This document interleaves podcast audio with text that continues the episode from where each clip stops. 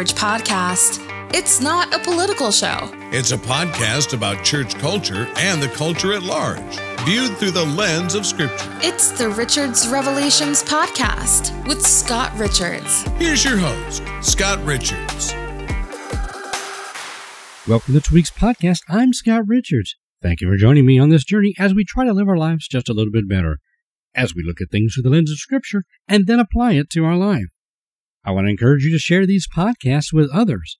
And if you're liking these podcasts, go ahead and hit the like icon and subscribe. If you'd like to participate in the ongoing production of this podcast, there's information below on how you can donate if you're so inclined. Once again, I am truly thankful that you take the time to listen to these podcasts. Welcome. Before we get into today's topic, I want to let you know that you can follow us on social media. We have a Facebook page, Richard's Revelations Podcast. We have other social media platforms like YouTube, Twitter, Instagram, Parler, Gab, and so forth. And you can find those under my personal name, Scott Alan Richards. Alan spelled A L A N. I want to take a brief break from the series Hebrew Roots and talk about what seems to be one of the big things in the church culture and even in the secular media and so forth are beginning to take notice and talk about what's been coined as the Asbury University Revival. Now, for starters, this is not going to be a criticism of it. This is not going to be declaration that this is not a revival. It's also not going to be a declaration that this is definitely a revival. Time will tell. We're going to get into that and discuss some of the various things that are going on there and what is revival and what isn't revival and what has sadly in our culture been falsely claimed as revivals in the past, and briefly talk about the last true, authentic revival in America. But first, as we analyze these sort of things, we want to first look at 1 John chapter 4, verse 1 says, Beloved, do not believe every spirit. Test the spirits, whether they are of God, because many false prophets have gone into the world. In various places we find in Scripture this we're to test the fruit, we're to test things.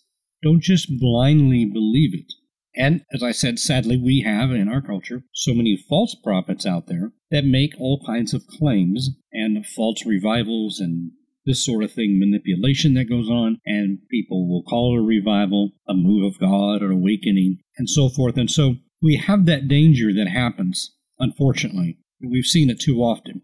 Pensacola, various places, and so forth, which are very isolated things, very manipulated, it did not have the actual true marks of what revival is. Now, I want to say that in the beginning of this, and there have been some other things that have on the outskirts of this that have not been great, but in and of itself, at the beginning of this, the actual university, the people in the university, were not calling this a revival. They consistently stressed this meeting is not about us, it is about lifting up Jesus. That is different than some of the things that we have seen that have been self manipulated in the past and coined and called a revival, where it pointed the attention upon an individual or a particular church or something, and they became even more famous or, and they became even more wealthier for that matter. And it was an inward sort of thing. It was pointed directly to look at this man of God, look at what this place is doing, as opposed to the difference and the contrast of what a real revival is, that it's not about an individual, it's lifting up Jesus, trying not to really draw attention to themselves, but to draw attention to Jesus Christ. Now, initially in the beginning, that's what was happening here, and that's what the heart of the university was. In fact, they were not streaming these meetings. When it first started, it was simple a simple message, which was strong in content because of the nature of the scripture, of the message there. It was very mild and simple. It was addressing what the Word of God taught and how you need to be in line with what this. And so many, or at least a few initially, found that, man, they, they weren't living up to the standard of God's Word. And so they repented. And so I will say this that as we talk about revival and what a true revival is, there are two types of authentic revival. One is the individualized revival. An individual comes to the place that they've not been living up to the standard. Maybe they've backslidden or whatever. And the term revival, revive, is to take something that has died and revive it.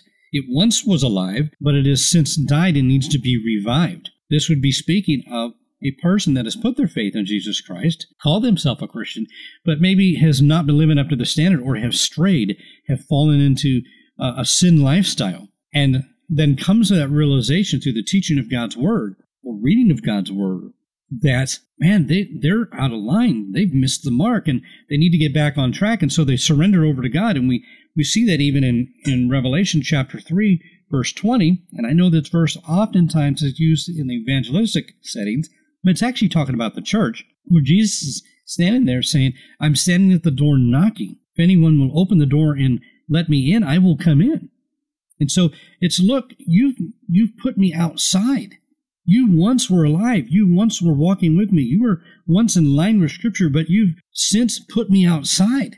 Let me back in. Let me take ownership of your life again. Let me lead your life again. Put me on the throne of your life again. And so, as on an individual basis, you can have revival. You personally getting right with God is, in fact, a revival. It is a personalized revival. Now, I will say, based on listening to individuals from the university, that this has happened to them. They explained that they really weren't living for God like they should have. And so they got right with God, that it ministered to them, the message and so forth. And so they repented and got right with God. So I will say clearly, in that sense, there were definitely some individual revivals and possibly even gotten a little bit bigger, but initially it was a few people that God got a hold of their heart through the power of the Holy Spirit, and they repented and got right with God. Now, I will say this we all, and we should be praying, we all really want revival. We want those that have called themselves Christians, those that put their faith in Jesus, that have not been living up to the standard, that have started to allow the world to influence their life, and they started to believe things that are not scriptural, and, and they've strayed and they've backslidden, and all the sort of things that go on in one's life we definitely want to pray that people would repent and come back to God. And then beyond that, that evangelism would take place. That there's an outpouring of God's Spirit, that there's an awakening where the unsaved, those that have never put their faith in Jesus Christ, will do that.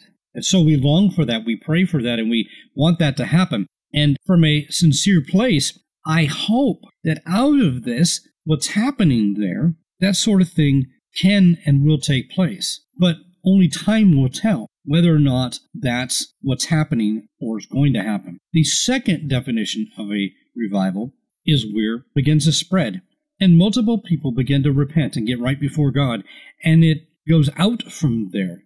So revival isn't something, oh, we get on planes, we get on buses, and we go to experience some move of God somewhere, and it stays in one place. But it's people that are impacted in a particular place or whatever, and it, it isn't happening just in one place, it's happening in multiple places. And it goes out from there. And those individuals that have their lives have been changed are so impacting, it actually starts affecting the non believer, the one who has not put their faith in Jesus Christ, and they get saved. And that becomes like a domino effect that it's happening in large numbers and it's going wide and deep. That you would look at that and say, that's a revival. We look at the Welsh revival and the re- true revivals of the past where bars actually shut down because people were getting saved. Their clientele, their customers were getting saved and no longer going to the bar. And you cannot continue to operate a business if you've got no customers. And so bars literally would shut down because the customers stopped coming, because the customers were getting saved. That's when a revival takes place in such a way that it, it's such a move of God, an outpouring of God's Spirit, an awakening that it's spreading so wide that it's having an effect on the culture at large. It isn't an isolated thing at a particular school or a particular church and it only stays there, you know, or you want to try to go in there and get it and let some of that rub off on you and take it, which unfortunately we're seeing some of that, but some people saying, oh, I need to go there because I need it to rub off on me and then I can take. You can't manipulate the Holy Spirit. You can't force a revival. You can't a transplant it by simply your appearance of being somewhere and then going somewhere. That stuff spreads when God does work in an individual life, and it happens multiple time, time again, over and over and over again, and it spreads out from there. It is not something you go pick up try to put it in a bottle and go and bring it somewhere else and then open the bottle and go, whoop, here it is. Like a genie in a bottle, like I brought the Holy Ghost back with me, and so now we're going to have revival. No, because God is omnipresent. God is all over the place. And so when God desires and wants to have an outpouring of God's Spirit and do an awakening and a true revival and evangelism, He's going to do it. You can't schedule that. And I will insert here that in many denominations and church cultures, they would do these things where they would schedule, quote unquote, a revival. Hey, we're going to have a week or two of revival, invite people. And they'll get a guest speaker to come in, we'll have some music and all that kind of stuff, maybe a guest artist or whatever. And every night for that whole week, they'll have, quote unquote, a revival. You don't schedule a revival. You don't schedule the Holy Spirit to go, okay, now you got to do something here. No, that is what you would call evangelistic outreach event. Now that's fine. Say, hey, we're having an evangelism outreach. We're going to bring in some guest artists, maybe, or we're going to bring in a guest speaker, possibly, or whatever.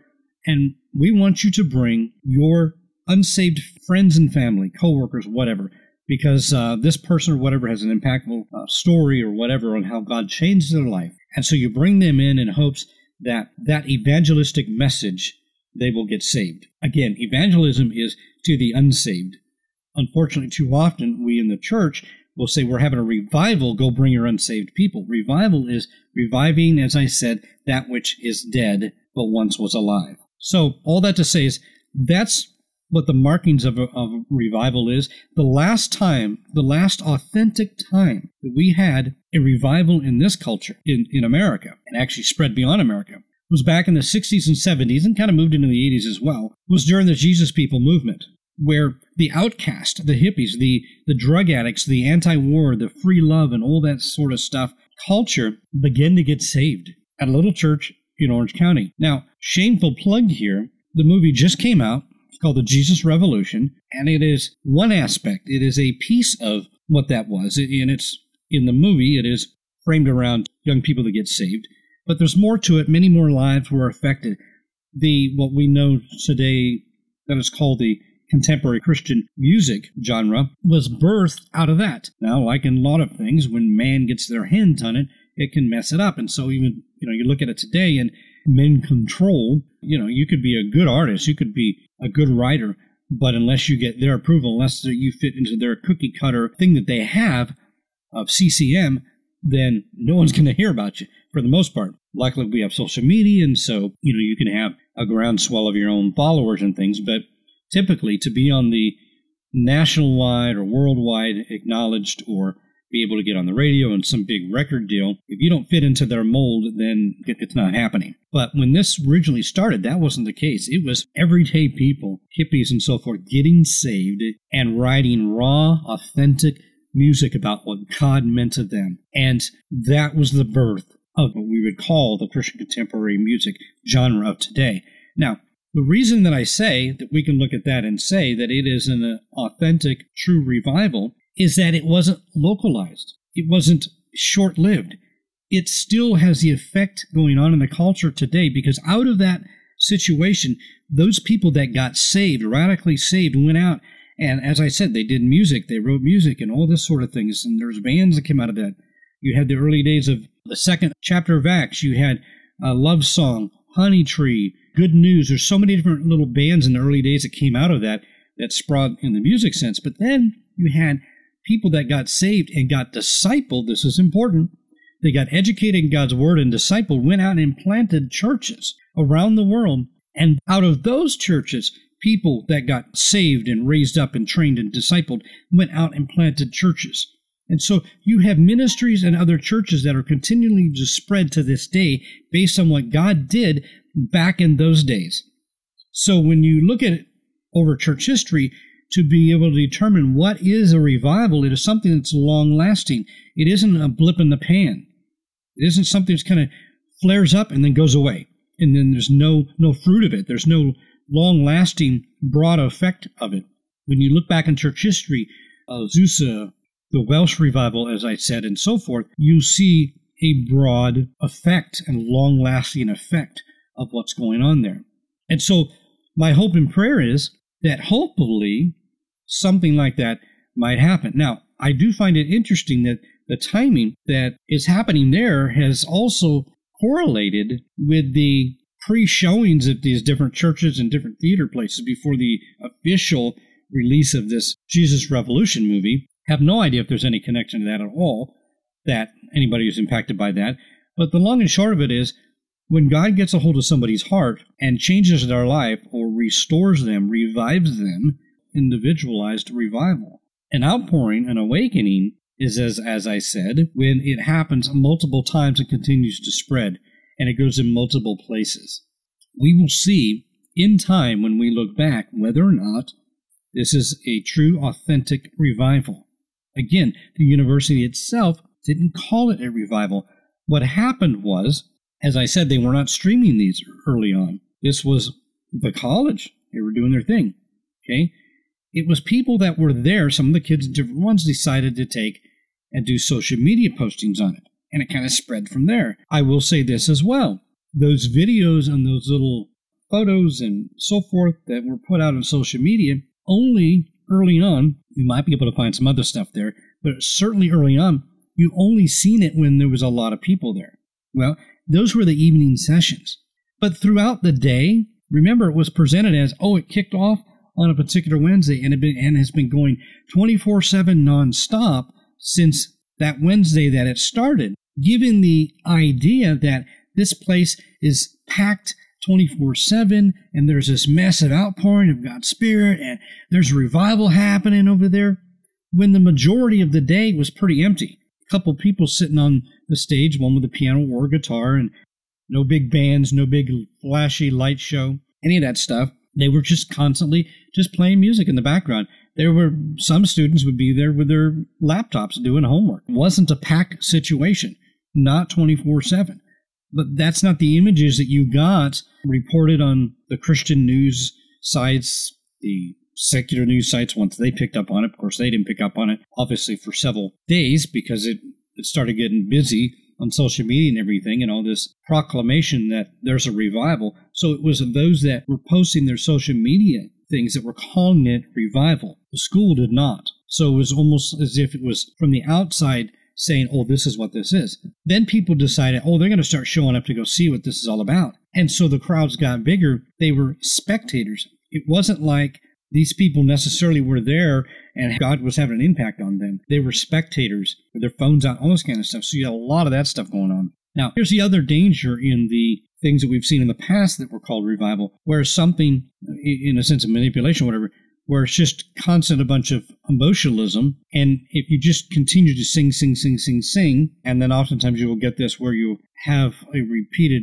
going on and on and on, repeat, repeat, repeat, repeat the same line over and over. And It's almost like this trance thing, which is used in the cultic world to get people into a trance, a weird state of mind where the, a mantra, a constant repeat, repeat, repeat of this, um, whatever the be a song or chant or whatever, will put them into this weird trance mode or whatever. That actually happens sometimes in some of these places where where things are manipulated. So even though they're like quote unquote Christian songs or worship songs, they will be they'll go on for so long just repeating repeating that people end up in this sort of trance. And you, we've got to be careful of that as well. And the songs need to be biblical. Unfortunately in some situations as this has gone on there's been more and more of music and things coming from artists and churches and organizations and things that i would say is not healthy simply because of their untheological stances on things. And even some of the songs are not theological when you listen to them at all. And they're just not.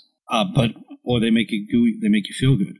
Uh, so many of them, it's weird. It's like, almost like someone wrote a, a love song to Jesus, like some woman's in love with Jesus with the just the way the, the phraseology and the words that are being used. It's like it's like a love song to Jesus, or is this supposed to be worship? So anyway, you have those kind of things that kind of work their self, and some of those songs are being sung in there as well and things.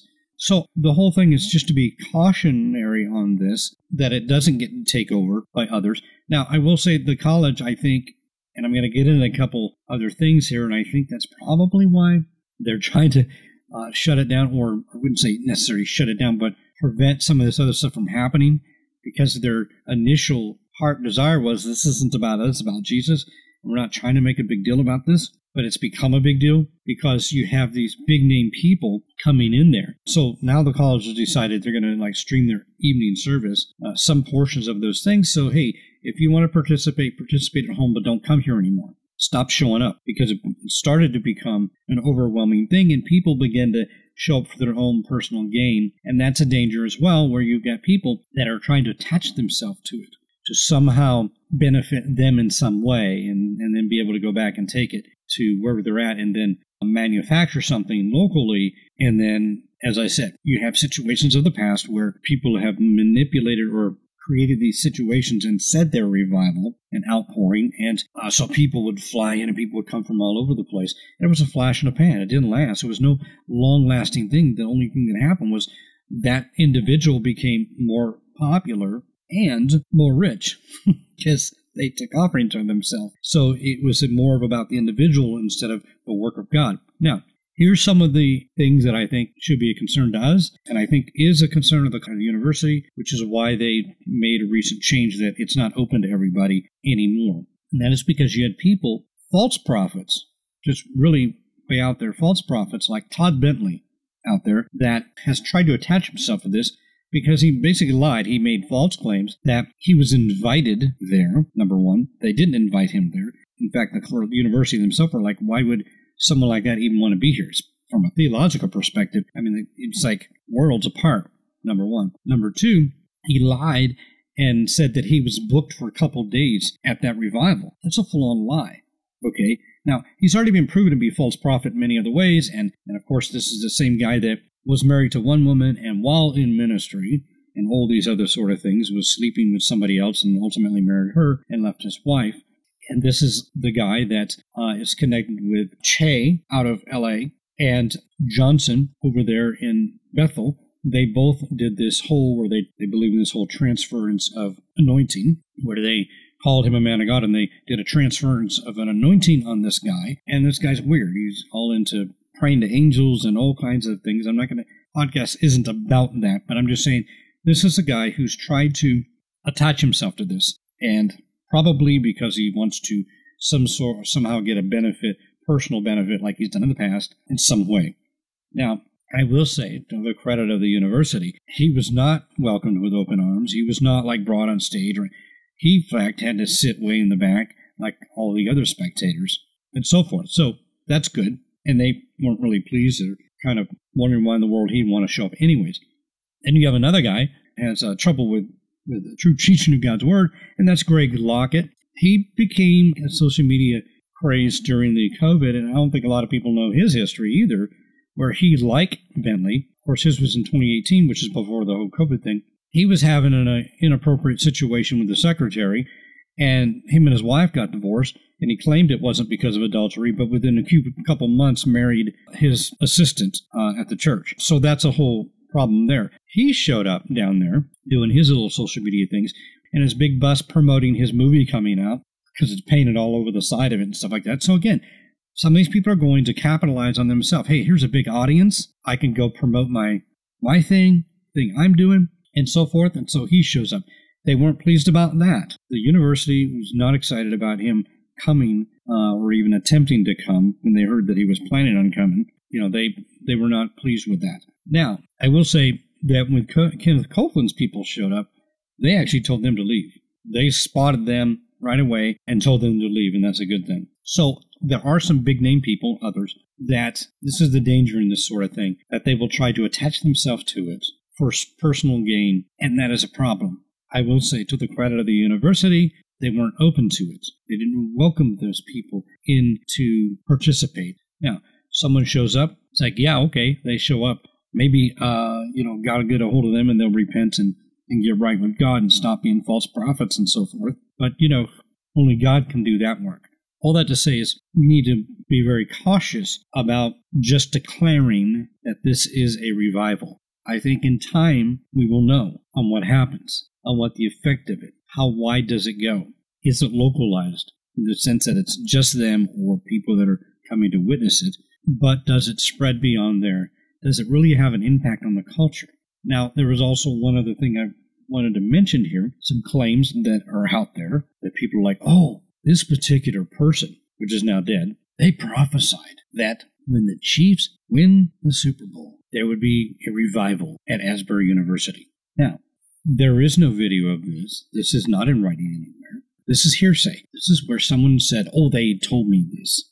They told me this prophetic word. Those are the kind of things you have to be skeptical as well, because there's people like this that will make up things and make claims to try to justify or say, yes, that's what this is because this person over here prophesied something. Much of these same people that make these prophecies, quote unquote prophecies, have been already proven to be false prophets in many cases. The majority of these people prophesied Donald Trump would be the president in office after the 2020 election.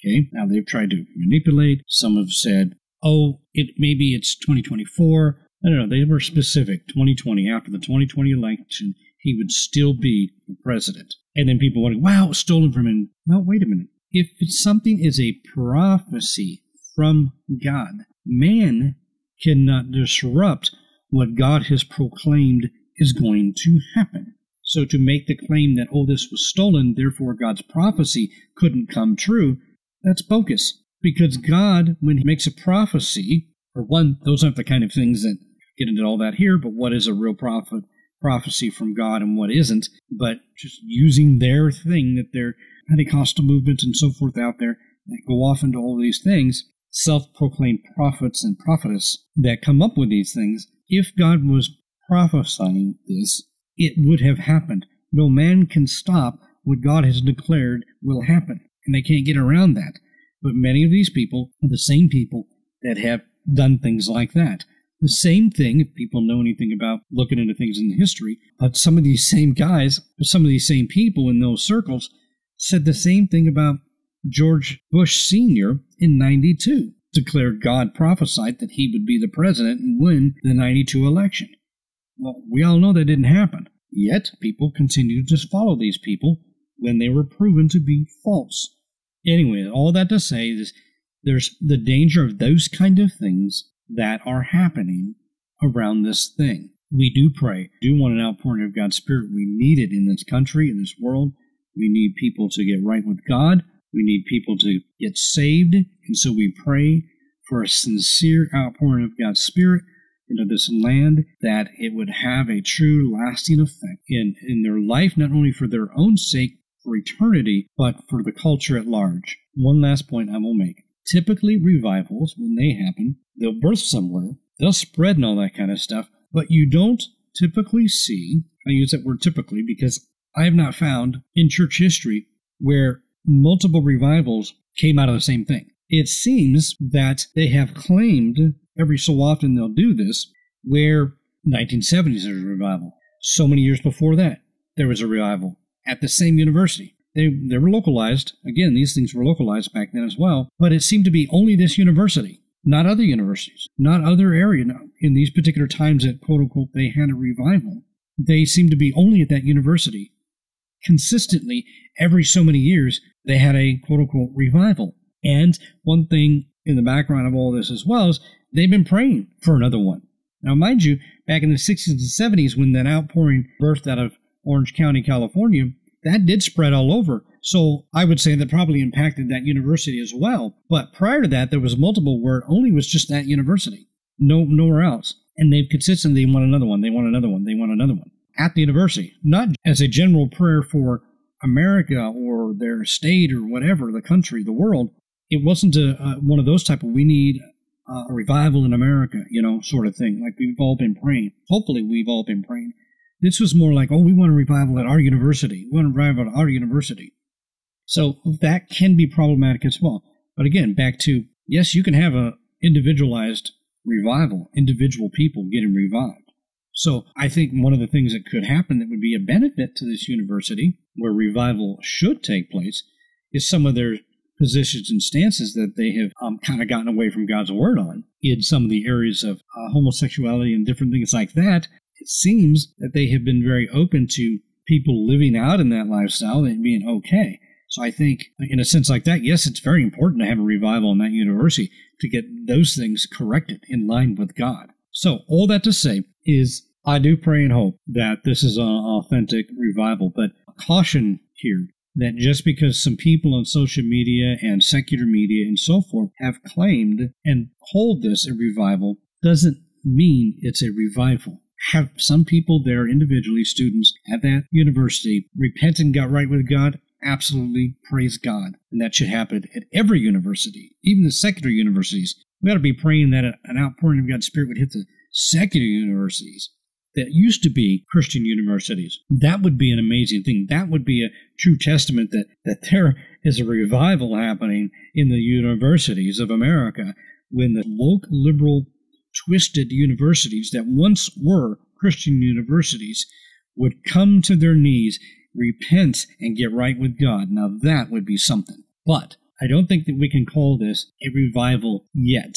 I think time will tell. We look back on it. Is God working in people's lives? Yes, He is. Praise the Lord, and we want that. We want that to continue.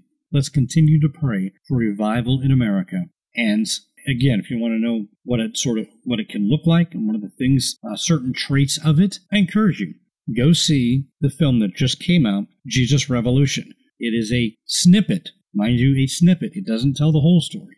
Um, there are many more lives and many more things that transpired it is a movie. It's done to be entertaining, but the gist of the story on the type of people's lives that were being changed at the time is true and authentic.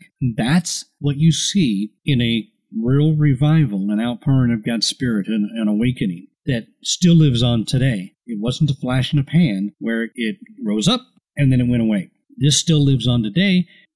And as I said, even more churches and ministries have been planted, colleges, study institutions, all birthed as a result of what God did in the lives of the outcast, 60s and 70s into the 80s. Still the impact you can look at today, where God's outpouring at that time can be seen relevant today in America and, in fact, around the world. Thank you so much for taking the time to listen to this podcast. Next time, we'll be back into Hebrew Roots Movement, the Torah followers. Until next time, God bless you.